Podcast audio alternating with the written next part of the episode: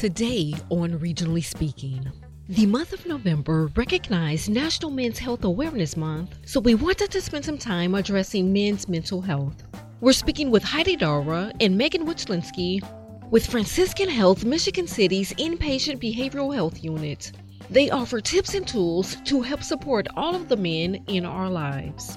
We also speak with master electrician and children's book author Joshua Page about his new children's book, What Does Your Daddy Do?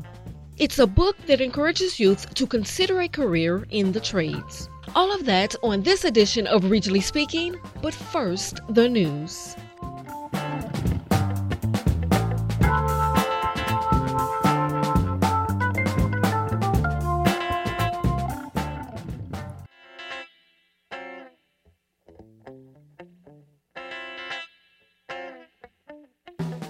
And welcome back to Regionally Speaking. I'm Dee Dotson, and he's Tom Maloney. November is National Men's Health Awareness Month, and with it comes various efforts to create a defense for men's health.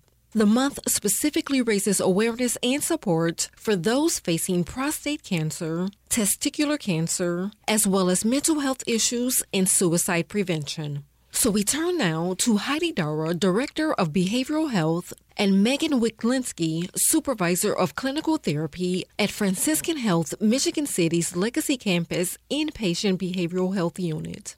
Heidi and Megan, thank you for joining us on Lakeshore Public Radio.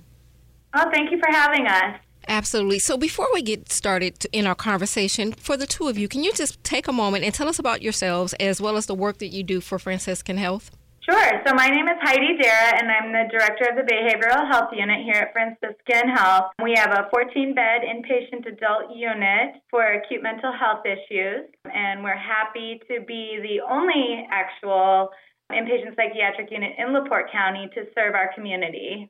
And I'm Megan Wichlinski. I'm a, a, clinical social worker. I oversee our clinical therapy on our unit and uh, try to integrate, you know, different interventions for mental health treatment throughout our whole hospital. So we kind of, like Heidi said, have the privilege of, of being that service for our community here in LaPorte County. You're here with us today to talk about National Men's Health Awareness Month, and specifically, we are going to be speaking about men's mental health. So, as we begin, why do you think we hit roadblocks when it comes to engaging men in conversations about mental health? So we feel like there's more of a stigma when it's related to men seeking mental health treatment or even talking about their mental health. They kind of fall into that stereotypical role of just trying to be tough we are seeing a trend, though, with this younger generation, men in particular, being a little bit more open in talking about mental health issues and seeking help, which is a great a great step forward. So one of those things that uh, myself and my friends, and I'm sure you know my dad and his brothers and every other guy that I know, you know, we're all taught to man up. Um, you know, don't talk about your feelings. Don't talk about why it hurts. Don't talk about where it hurts. Don't talk about who hurt you. Don't talk about what they did. Just man up. Deal with it. Uh-huh. Rub some dirt on it. Be a man. Get over it. Right? Drink your feelings. You know, go outside, smoke a cigarette, and calm down. It's it's pervasive, and it it is almost impossible to get out of uh, that sort of mentality, especially when surrounded with it. Uh, can we talk about the you know the thought process behind man up and and what it means uh, in terms of uh, men's mental health and what it does to men's mental health? Yeah, and uh, you know I think there's a lot of um, uh, generational factors that that play into that. You know, Heidi was saying that we kind of see the younger generation a little bit more open to it. And I think very much, you know, uh, historically through the generations, the family systems, the man is the breadwinner, the man does the work, the get your hands dirty type of stuff. We don't have time to be vulnerable and talk about our feelings. You know, I think it's kind of been ingrained in a lot of, you know, the generation before us and, and, and ours. And it's kind of hard to escape from that. And I think it's just I think it, there, there's a shift coming, definitely with it. But I think it's it's important to acknowledge the the role of a man in a family system over the past, you know, few generations and, and how that has impacted, you know, the, the ability to, to be open and process through traumatic things that, that maybe men have been through very much. So it's uh, hopefully a changing thing here soon with a with a shift and in, in it being more normalized. Talk about your feelings, whether you're a man or a woman. So, but I think that's that's a huge piece that plays into this. Can I ask then, uh, in terms of uh, generationally uh, speaking, you know, you know, fathers, grandfathers, is it simply because they didn't have the outlet to go ahead and talk about their feelings or cry or or have somebody in their life who um, was able to go ahead and you know let them express themselves? Is it just because they come from you know so to speak old stock, right? You think about your dad and your grandpa and the people who raised them, you know, were raised by people right around the turn of the century, who were raised by people right around the Civil War, and it's like all of a sudden you go back a couple of generations and you're in the 17, 1800s and you know the thought process of like you know a man exploring his feelings feels frankly you know foreign and almost laughable. I, I kind of want to chuckle when i say it out loud because even in my head you know it's cowboy movies and it's war movies and it's and it's all of these stoic men who swallow their tears and they wear their pride on their sleeve and you know is it um is it toxic masculinity can we call it that I don't know that we call it toxic masculinity. I do think it is exactly what you're talking about, though. It's that traditional role of um, what a man is, that stereotype of what makes you a manly man.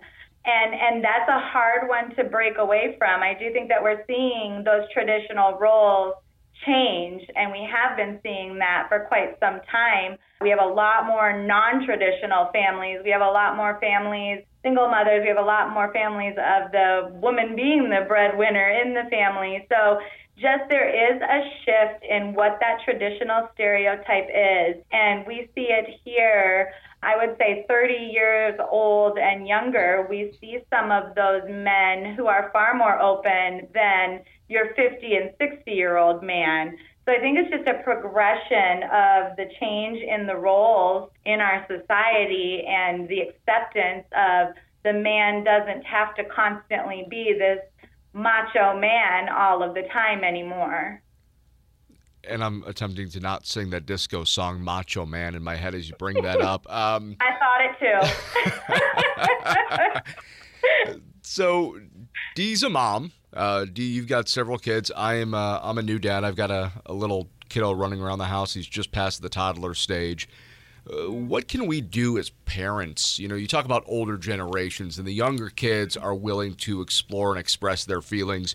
So, what can we do as parents, I think, to maybe look at signs of depression and anxiety for our loved ones and even into, you know, looking at our parents and our grandparents and, and looking at our children and, and, what are those those warning signs, especially for men? Um, you know, as we're, we're talking about men's mental health, what are some of those those warning signs for men when it comes to uh, the big ones like depression, like anxiety?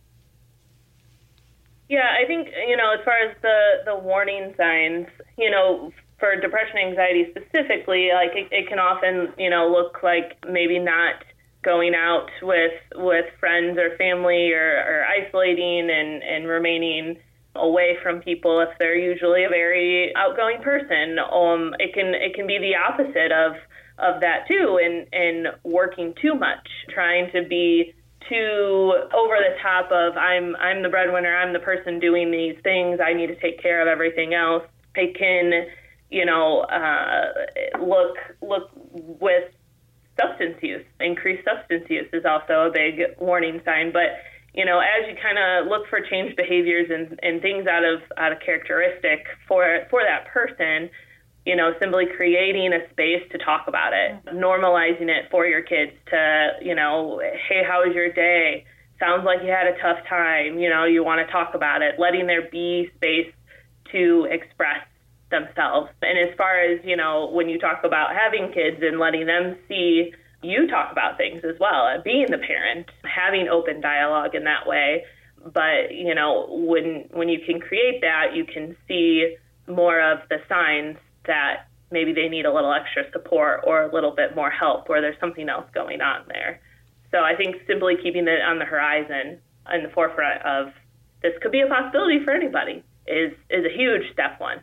So I, I I try this with my wife at home all the time with our kid, and you know, hey, you know, how are you feeling? I see that you're upset, and for me, it's so hard to get rid of that old programming in my head. Um, mm-hmm. You know, I, I've born in the '80s, and my my dad's a baby boomer, and uh, grandparents uh, before him were of the greatest generation, and you know, it's just kind of instilled man up. And it's just, you know, you don't talk about feelings, whether it was in school or whether it was even just at home. Um, so, how do fathers break through that cycle to be able to sit down and talk with their sons of any age? You know, if you're a dad and you've got a 15 year old kid, or you're a dad and you've got a 25 year old kid, or you're like me and you got a, a four year old kid at home, how do you, how do you break through? all of that classical and conditional uh, programming that that's been you know put in your heads for the last four or five decades. So honestly, I really think that you're on the right track. Is making that conscious effort to be there and ask. As you know, uh, kids of any age aren't going to be forthcoming with the worst things on their mind, whether they're four or 15.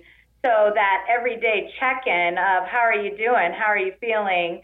whether it feels awkward to you or not, it really is good to give your kids that opportunity every day to say, you know, I'm feeling okay, I'm feeling okay, because then that day when maybe they're not feeling okay, they would feel comfortable to tell you.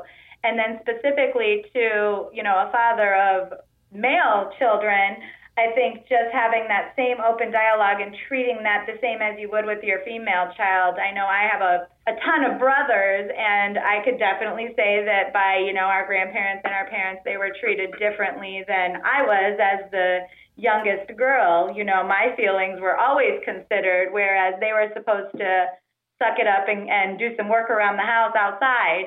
So I think giving that same opportunity to your children, whether they be female or male, to have the open dialogue and have it just be a normal part of everyday conversation is is a great step in the right direction. We're talking with Heidi Dara, Director of Behavioral Health, and Megan Wichlinski, Supervisor of Clinical Therapy at Franciscan Health, Michigan City's Legacy Campus, uh, Inpatient Behavioral Mental Health Unit. And I'm Tom Maloney. She's Dee Dotson. This is Regionally Speaking. You know, I'm so glad that you guys shared having those those I call it in my home heart checks with my children. And there is a difference in the way we treat our sons and our daughters. But I, I am intentional with having those heart checks. It gives me an opportunity to have one on one with my kids and have them feel comfortable in sharing. And, you know, we're speaking about getting fathers to that place. And, you know, it was difficult in the beginning. And, and we still have some bumpy roads with my husband understanding the importance of, of having those kind of heart checks. But as we're talking about this, I'm reminded of a conversation that Tom Maloney and I had about a month ago in recognition of Suicide Prevention Month. Um, and one of the guests sadly lost her son to suicide and I, I, actually I knew her personally. I grew up with the young lady, and she shared with us the difference in the way she raised her children, and so that's how she missed those signs. So I think that it is important that we kind of hit home that we have to check in with the males in our lives, be it our five-year-old as well as our 50-year-old, where it's a little tougher. It's it's it's harder to get them to talk. It's easier to condition a child from the age of two or three to have those heart checks, if you will. But you know, I have a husband husband who's 50 and it's difficult. It is difficult to get him to talk about his feelings. So, you know, you guys shared, you know, some some tips and tools that we can use, but are there any additional tips and tools that we can use for those stubborn, hard-headed, old school men to get them to as they hate to hear share their feelings? Yeah, they're always going to be a little bit tricky. Um, yeah. I think that we just try to find things to start conversation. It doesn't always have to be the deepest conversation in the world. Sometimes it's just finding something that they can relate to, sitting down with them, checking in. You can you can usually pick up um, just by having a conversation. I don't know about a football game or you know, what they've been doing out in the yard or their home improvements, you can gauge what kind of vibe they're giving off. And if they seem like themselves, if they seem distracted, things like that. And and you know you can kind of get judgments just from that. I think the most important part is checking in and being present. You you may not get your 50 plus year old husband to pour out his feelings but if you're checking in with him all the time, you can at least get some shreds of information to go on, I believe. And you know what? As you share, as you just as I'm listening to you share about you know getting that 50 year old in my household, I have three generations. I have a 17 year old son. I have the 50 year old husband who's much, much, much, much older than me. I like to remind him. but we also have in our home my 95 year old grandfather. And so, as you're sharing about, you know, getting that hard headed 50 year old to check in and share their feelings, would you recommend any tips or tools for men at different stages of life? I think a, a, a big piece that I use kind of in general, you know, especially here on the unit when I when I work with other all different ages, understanding the space that maybe your grandfather, you know, grew up in and and things that seem obvious to us aren't always obvious to people of a, of different generations. And I think a big piece is trying to kind of get in that space with them, understand, you know, that like talking about feelings is kind of gross for people sometimes to be honest and right. and you know kind of being able to try to relate to where he's at and how his his thought process uh, works as far as how he was like we've been talking about how he was brought up and and different things like that but I think it's just it, it depends it depends on the person and I think just trying to understand that they're not necessarily they didn't learn what the things that we learned 30 years later. So and just accepting that and yeah. understanding their, I don't know that limitations is the right word, but understanding their hesitancy and meeting them where they're at. So my question, I guess, it kind of follows up with what Dee asked and the answer to that in terms of just understanding the world that they grew up in. And of course, for me, as a as a relatively new father, and a lot of new fathers out there in the world, uh, especially for those who did have COVID babies. The impact of the COVID pandemic on men and, and fathers and, and parenthood. You know, we're now looking at a recession and, uh-huh. you know, uneasy economic times. There's a war in Europe. We don't necessarily know what's going to happen there long term. What kind of an impact do those global, uh, national, and even just local hazards have when it comes to mental health? So I have I like to say, in specific to the COVID pandemic, I think it actually had a somewhat positive impact on mental health awareness. Now, I know that it caused a lot of strife for people and it, it did cause some depression and anxiety with everything going on in the world. We felt like the world was turned upside down. But thankfully, the reaction to that was positive. We did recognize that people were feeling this way. We increased awareness in mental health. We were trying to address some of these issues for every age group up through all of the increased teenage suicidal thoughts through, unfortunately, um, our elderly who were beginning to have suicidal thoughts over being isolated and things like that. So I do think that that aspect of things was a positive outcome as far as just in general, these global issues, they certainly increase people's anxiety and depression just because any kind of change ha- can have that effect. And the, I would say these past couple of years, we've gone through more change than any of us would like to go through. so I think we're all adjusting. But I do like to just mention that I do think that it has brought awareness. We are all looking at it, we are all talking about it, and that is helpful. So let's look at the numbers because you're just speaking about suicidal ideation, um, and I have some some numbers that I just wanted to throw out from the Centers sure. for Disease Control. And in those numbers, it states that one suicide occurs every 11 minutes in the United States. 12.2 million adults have thought about committing suicide. 3.2 million adults have planned a suicide attempt, just to name a few. So my question to you is: Has suicide in this country reached epidemic levels? Absolutely. Absolutely. Yeah. I mean, I think that first statement you made says it all. There's a suicide mm-hmm. death every 11 minutes in the United States. If that were any other death by any other medical diagnosis, mm-hmm. we would certainly consider that an epidemic. So I think that that's one of the main things to think about is that these mental health issues need to be taken seriously, just as seriously as we would take you know, people dying from any other medical diagnosis because there is help. We can do things to help some of these people who are feeling that way. If I can ask, then, I mean, obviously not for both of you because you take it seriously, but why don't we as a society take suicide attempts and suicide deaths as seriously as we should?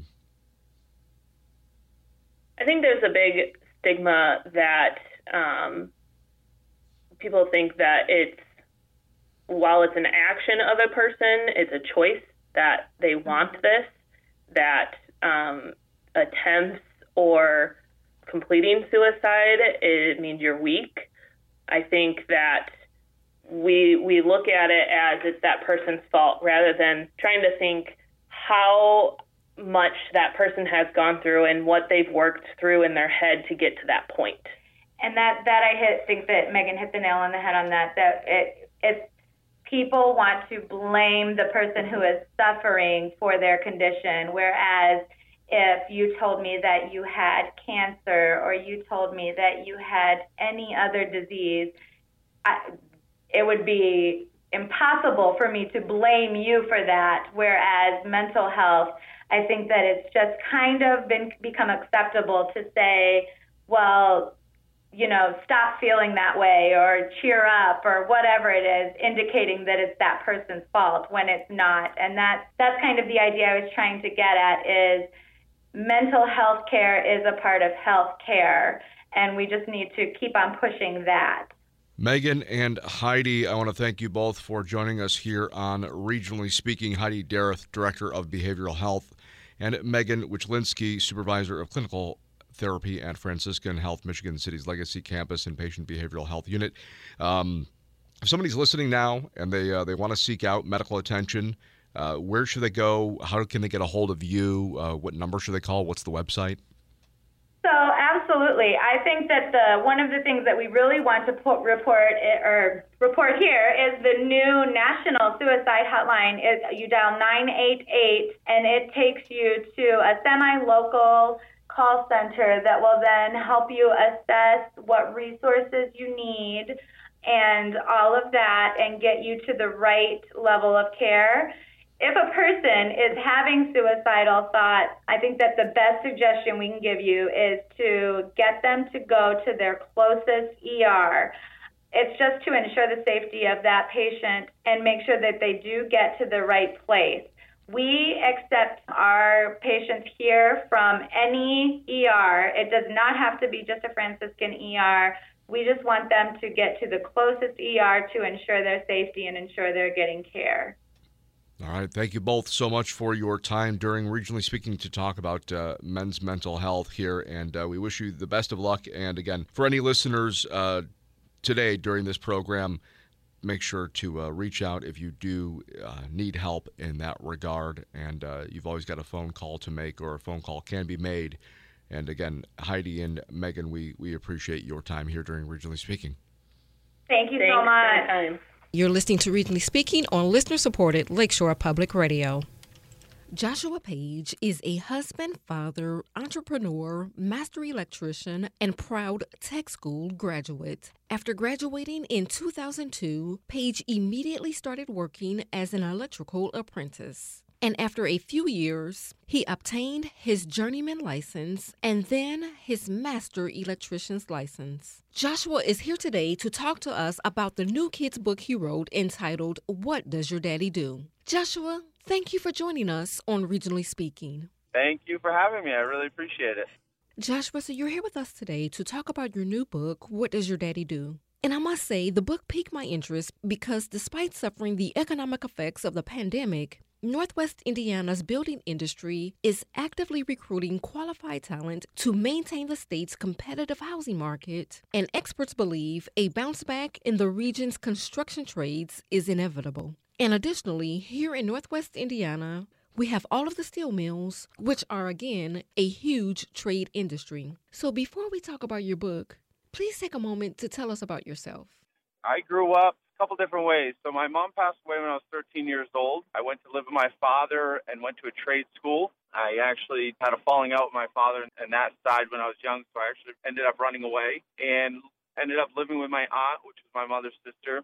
Still went through trade school, wasn't a good student. I was always getting into trouble. I was a C&D student, but I think it took me about till senior year to really figure myself out and say, you know what, I really need to buckle down, get my grades in order. You know, I really need to do this. And so I went to trade school for electrical, and then I graduated senior year in electrical, and I received my journeyman's license probably about three years after graduating, and my master electrician's license about another two years after that. I went to work for a big electrical company for about eight years, doing commercial buildings, big schools, colleges, hospitals, and then I decided I wanted to do I wanted to do my own thing. I wanted to be able to be there for my kids when they got off the bus. I wanted to put my kids on the bus. I wanted to coach their sports, and and I just wanted to be there for them. So I ended up quitting that company and started my own company. And I did a few different things before starting my own electrical company. But now we're into year 11 of my electrical contracting business. We have 15 employees, multiple vans, and we do a lot of what I did back then. So that's how I got started into the electrical trade and, and trades in general. Great, great. So, Joshua, listening to you share your journey to becoming a master electrician, I have to ask you it sounds like college is not the only option, correct? That is correct. And um, when I was young, I I knew I wasn't going to college. My mom didn't have money for it. I wasn't smart. I was a C&D student, and I knew at that time that I was definitely not going to college. So what piqued my interest about the trade school is that you only had to go to school 2 weeks out of the month and the other 2 weeks were in a trade because it went, you know, one week of academics, another week of trade, one week of academics, another week of trade. So that's originally why I went there because I said, heck yeah, you know, I only have to go to school 2 weeks out of the month. You know, sign me up. So that's why I originally went to a trade school. We're speaking with Joshua Page, author of the new kids book, What Does Your Daddy Do? So, Joshua, thinking about the pandemic, especially at the height of the pandemic, when people at that time were locked down in their homes, able to not only take a break from the hustle and bustle of everyday life, but also having that opportunity, if you will, to look around their homes and go, hmm, that wall could use a fresh coat of paint. Or in the case in which the work you do would fit in, that outlet in the bathroom that constantly causes problems if both the hair dryer and let's just say the electric toothbrush are plugged in at the same time. So thinking about, you know, cases like that, have you seen an uptick in business? Yes, I think everyone in the trades has absolutely seen a complete uptick in business because, you know, COVID and the pandemic, you know, probably one of the best things to ever happen in this world and probably one of the worst things to ever happen in this world. You know, I think we all learned a lot and it all affected us in different ways and you know all at the same time. But with all of these people working in tech and industries and, and leaving the offices by the drone you know that just it, it just all went home and then had to figure themselves out like how do we run this business? How do we do this? Oh okay we can do this from home now. All right yeah i'll set up my computer my laptop my screens. Okay i can do this from home oh wait, I need more outlets, I need internet, I need more power, I need a new electrical panel.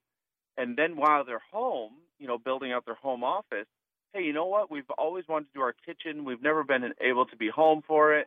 Wow, why don't we do our kitchen? Why don't we do our bathroom? Why don't we put decks on? So there has been a huge inrush of projects from the home front uh, over the last two years. I don't think anybody in the trade has slowed down because of it now we're starting to see more people leave their homes and go back to the offices, but they're still, you know, they're still they're still doing a lot of stuff to their houses that they've never been able to do or never had the eye for because they haven't been home long enough because they've always been in the office for 12, 14 hours a day. So, Joshua, you are a staunch advocate for the trades, often encouraging young people to explore a career in the trade as an alternative to college. Why are you so passionate about the trades? And is that what led you to write the book? What does your daddy do? So yeah, that's a two-part answer. So why am I so passionate about the trades? I was lost and confused when my mom died and going through my high school career and you know, it's it's awkward enough going through high school and trying to make friends and girlfriends and try to figure life out. And with me running away and living with my aunt, not having a good relationship with my dad, my mom is gone. I really was constantly searching for for someone to be proud of me, right? Something somebody to tell me how good I was doing, or I was searching for that from my mom, and it obviously wasn't there. But once I started getting involved in the trades and was able to build something with my own hands, I was proud of myself. And as soon as I was proud of myself for building that or turning that light switch on or plumbing a faucet or putting a roof on, whatever project I was in, I was like, wow, this is really cool. Like I built this. Like I had a box of parts and material and I put it all together and it works and I did it. And I didn't need someone else to tell me that they were proud of me. I was able to do it. So to me, I think the trade and building saved me. You know, I really do. And um, there's just something about being counted on and being relied on by other people that don't have that skill set that just fires me up inside. Like I love when people say, "Hey, can you fix this?" and you fix it, and they they're just like, "How did you do that?" And I'm like, "Oh, you know, X Y Z." Like that's our skill set in the trades, and it doesn't matter if you're an electrician. You can still do the same thing as a carpenter, as a plumber, as a welder. Once you have that skill set, nobody can ever take that away from you, and you can use it in every aspect of life. And the reason why I wrote the book is because about six years ago, I was invited to speak at a career day event about becoming an electrician. And when I got there, there was a fireman, environmental police, a tax advisor, someone from like Edward Jones, and then me. And I was like, all right, I'm either in the wrong space or like I don't even know what the heck I'm doing here. So I had 30 minutes to talk to a bunch of high school kids and I decided 25 minutes of that I was going to tell them my story about high school, my mom passing away, and then five minutes of it I told them about becoming an electrician.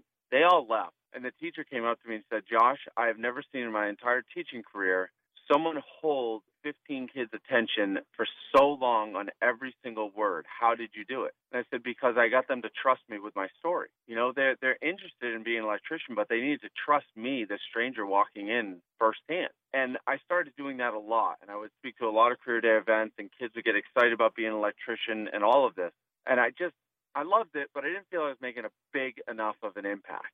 And when the pandemic hit, I had about two weeks that we shut down the company, and I said, you know, I can't just sit here. Like, what can I do? And so that's when I wrote the children's book. And honestly, I wrote it, and then I I just saved it on Microsoft Word. I didn't do anything with it because I didn't think anybody would care. I didn't think anybody would read it. I thought it was garbage. And then 2021, I opened it back up again, and I said, Josh, this book's not written for you. You've got to show up and you've got to put this book out there for the next generation of kids that are lost or confused or maybe were just like you when you were young. That's what this book is for. It's not for you. So put the book out there and let it be shown. And so here we are today. And I'm so proud of the book. We've got a lot of great feedback from parents and kids, and I really think it's going to help to change the next generation. Joshua, so as I shared at the start of our conversation, I wanted to speak with you today because your book highlights the importance of working in the trades, a big industry here in Northwest Indiana that sadly, like across our country, has seen a decline in the next generation of workers. The book opens with one of the main characters, Ashton, heading off to school for career week. Once settled in his fifth grade classroom, his teacher, Miss Dusenberry, starts the discussion of career week. The kids are really interested in it and they want to learn more. So take a moment to tell us about your book. What does your daddy do? Yeah, so the career week at school, you know, they're just finding out about different careers. And Miss Dusenberry is telling them that she's a teacher and that's a career, that jobs are more short term, but if it's a long term job, then it becomes a career. So the kids are interested. Ashton knows that his dad's an electrician, but he doesn't exactly know what he does. So he goes home and, you know, he asks dad, and dad shows him all these cool things, and then he has to report back to school the next day. And, you know, I think as kids, we don't, we don't, sometimes we don't even know what our parents do, right? Like, I know I have friends that I'm like, I don't even know what you do. Like, what true. exactly do you do? You know, so I, I think growing up, unless your parents were in the trades or they hired tradespeople to work at home when you were there, I think a lot of kids don't even realize what a carpenter is or what a plumber does, or they might know what a roofer is because they can put two and two together. Like there's a roof on the house, you're a roofer. But for the most part, like they kids don't even know what that is. I I know growing up, I had no clue what an electrician was. I literally went to trade school to go into cosmetology. wow. And, and I'm I'm six foot four, two hundred and thirty pounds. Like I didn't, I couldn't picture myself doing French tips, French braids, and manicures for the rest of my life. But I thought I I thought cosmetology was about you know makeup in the movies. Like that's what I wanted to do, like the gore and the makeup and all that stuff. So growing up, I had no clue what an electrician was.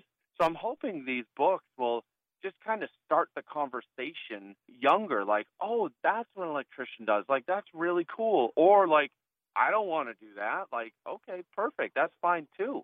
I was just reading this book to my eight year old son well actually he wrote it to me the other day and i let him read the whole book and then we closed and i said okay buddy we got to get to bed and he said dad i said what? Buddy he said i don't know what i want to do when i grow up and it was like that's the magic moment right there that I want for every kid reading this book to say to their parents or to their teacher, like, just get the conversation started.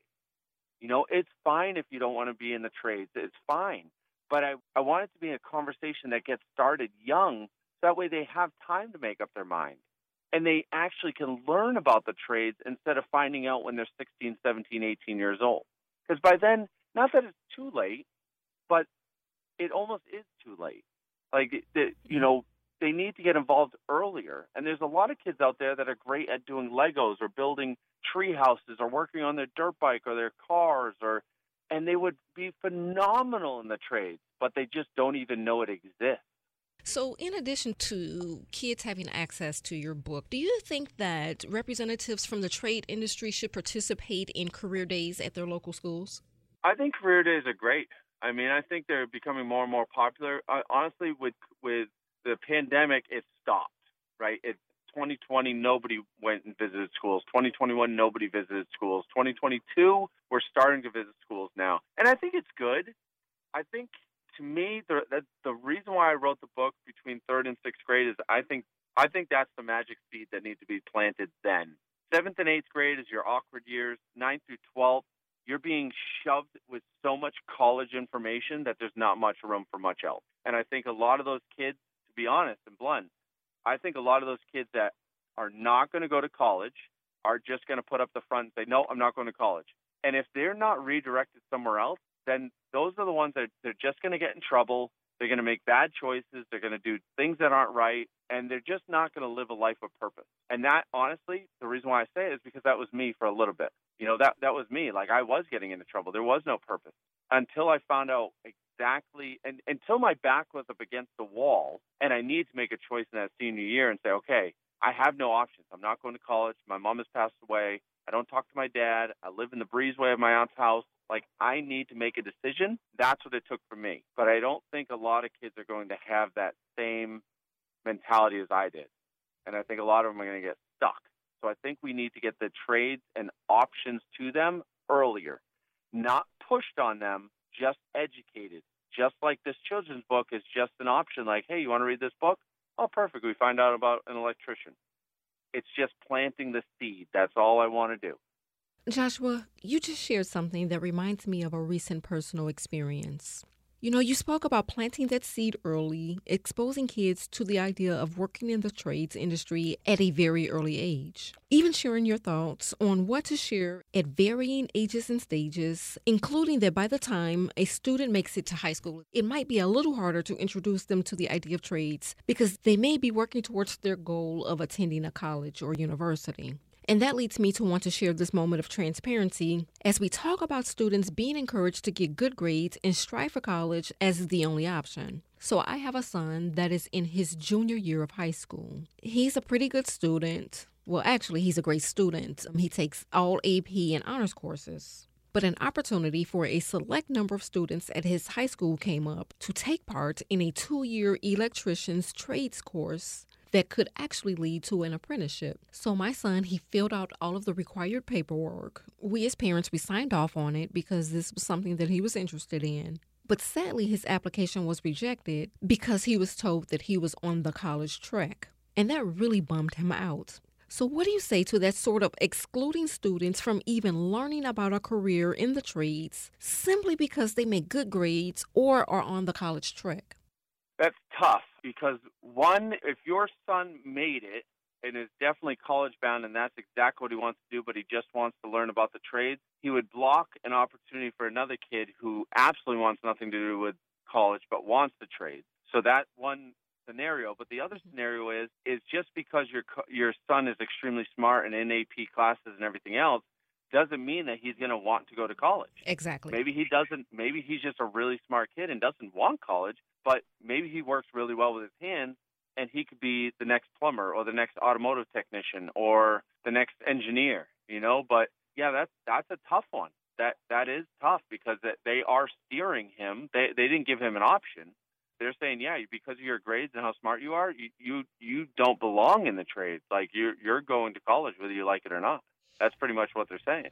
Yeah, and it really bummed him out. And because of that, I'll be honest with you, he made the decision that once he graduates high school, he will pursue a program on his own. For him. Absolutely. I will support him no matter what it is. If he goes to Harvard or if he goes and becomes part of a local apprenticeship uh, program. Do I have time to tell you a short story? You do. You certainly do. Go right I, ahead. I, I, I love telling this story because, again, college is not the only option, and I'm not pushing the trades. It's just an option. But what I am pushing for every single person that's listening to this broadcast right now, I don't care if you're 10 years old or 70 years old, I want you to live your life with passion and purpose. And here's the story my oldest son has ADHD.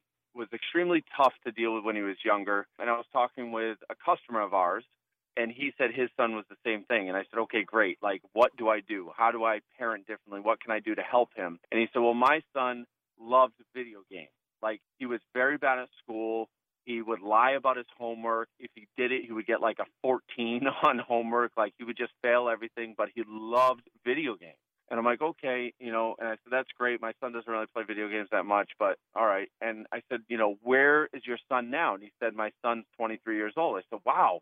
I said, okay, so you you made it.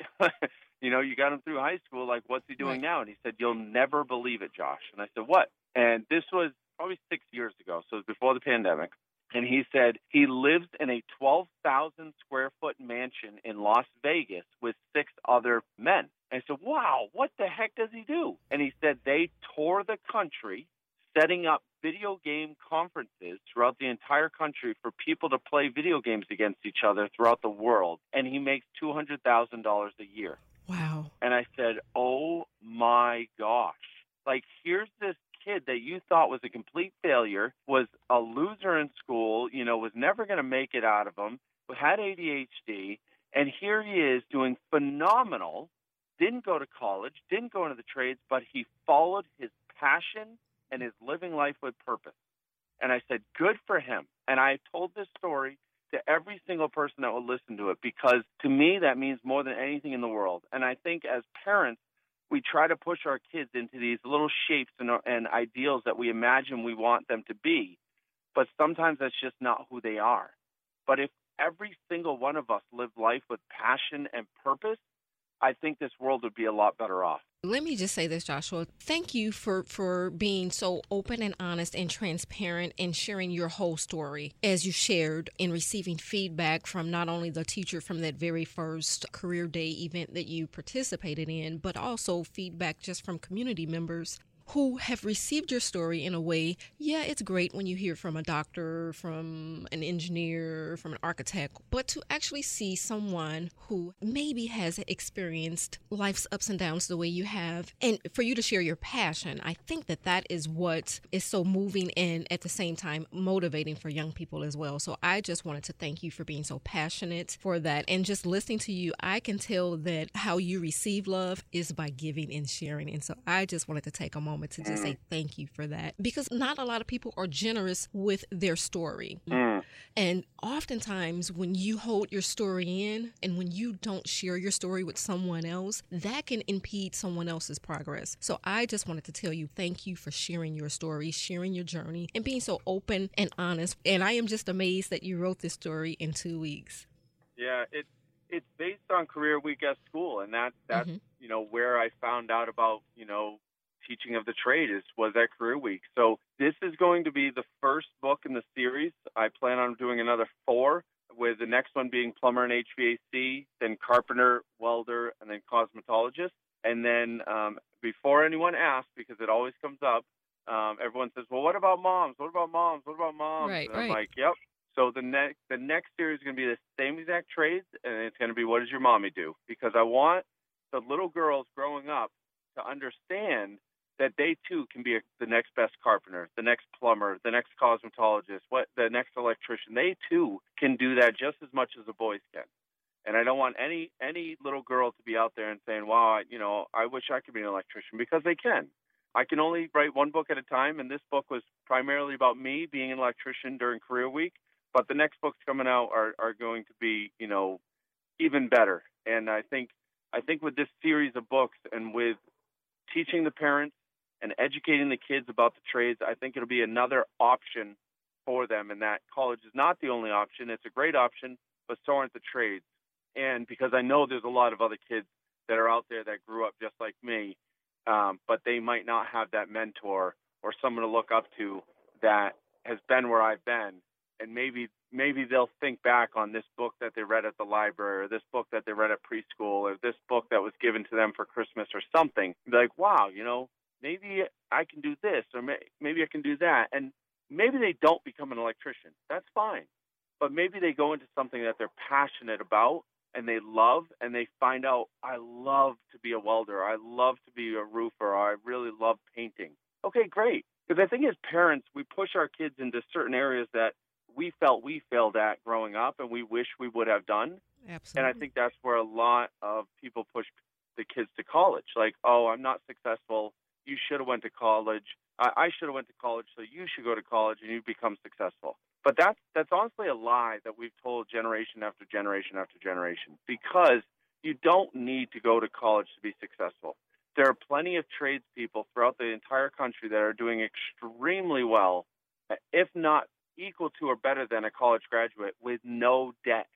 And where where the national debt average is 1.3 trillion dollars, whether they're going to pay for it or not, it's still in the trillions. And somebody that money just doesn't just doesn't appear. The taxpayers are going to have to pay for it somewhere along the lines. We will have to pay for that. So when you go into the trades, you are debt free. When you go into college, you're going into debt. You you potentially could have a very good job. You're going to have a great education, but you're still going to have to find a job at the end. When you go into the trades, you have the job right from the start, and you're getting paid right from the start, and you can do very very well. Not not everyone is made for college, and not everyone's made for the trades either. You know, it's just another option. So finally, Joshua, I read the book, What Does Your Daddy Do? And as I've shared many times throughout our conversation, I absolutely loved it. For our listeners who are interested in picking up a copy, can you share more information on how they can get their own copy? Yeah, absolutely. So you can buy it in print on Amazon. It's available by Amazon. Uh, you can also get it as an ebook from Amazon. Uh, Barnes Noble has it online. Most of the major uh, retailers online will carry it. And if you buy it, please, please, please uh, leave a review, leave us a testimonial, take some pictures. Um, we have a What Does Your Daddy Do Facebook page. You can uh, tag us on that. Uh, I'd love to get this book into every kid's hands throughout the throughout the country and, and throughout the world. Really, I mean, uh, the trades are needed, and, and kids need to be, um, you know, taught about them at, at an early age. So uh, I appreciate anything and everything, and and buy the book for Christmas. Buy the book um, for for birthdays, for Father's Day coming up next year, and uh, stay tuned for more coming coming soon. Joshua Page is a father, husband, a master electrician, and the author of the kids' book, What Does Your Daddy Do? Joshua, thank you so much for spending time with us today on Regionally Speaking. Thank you for having me. It's been my pleasure.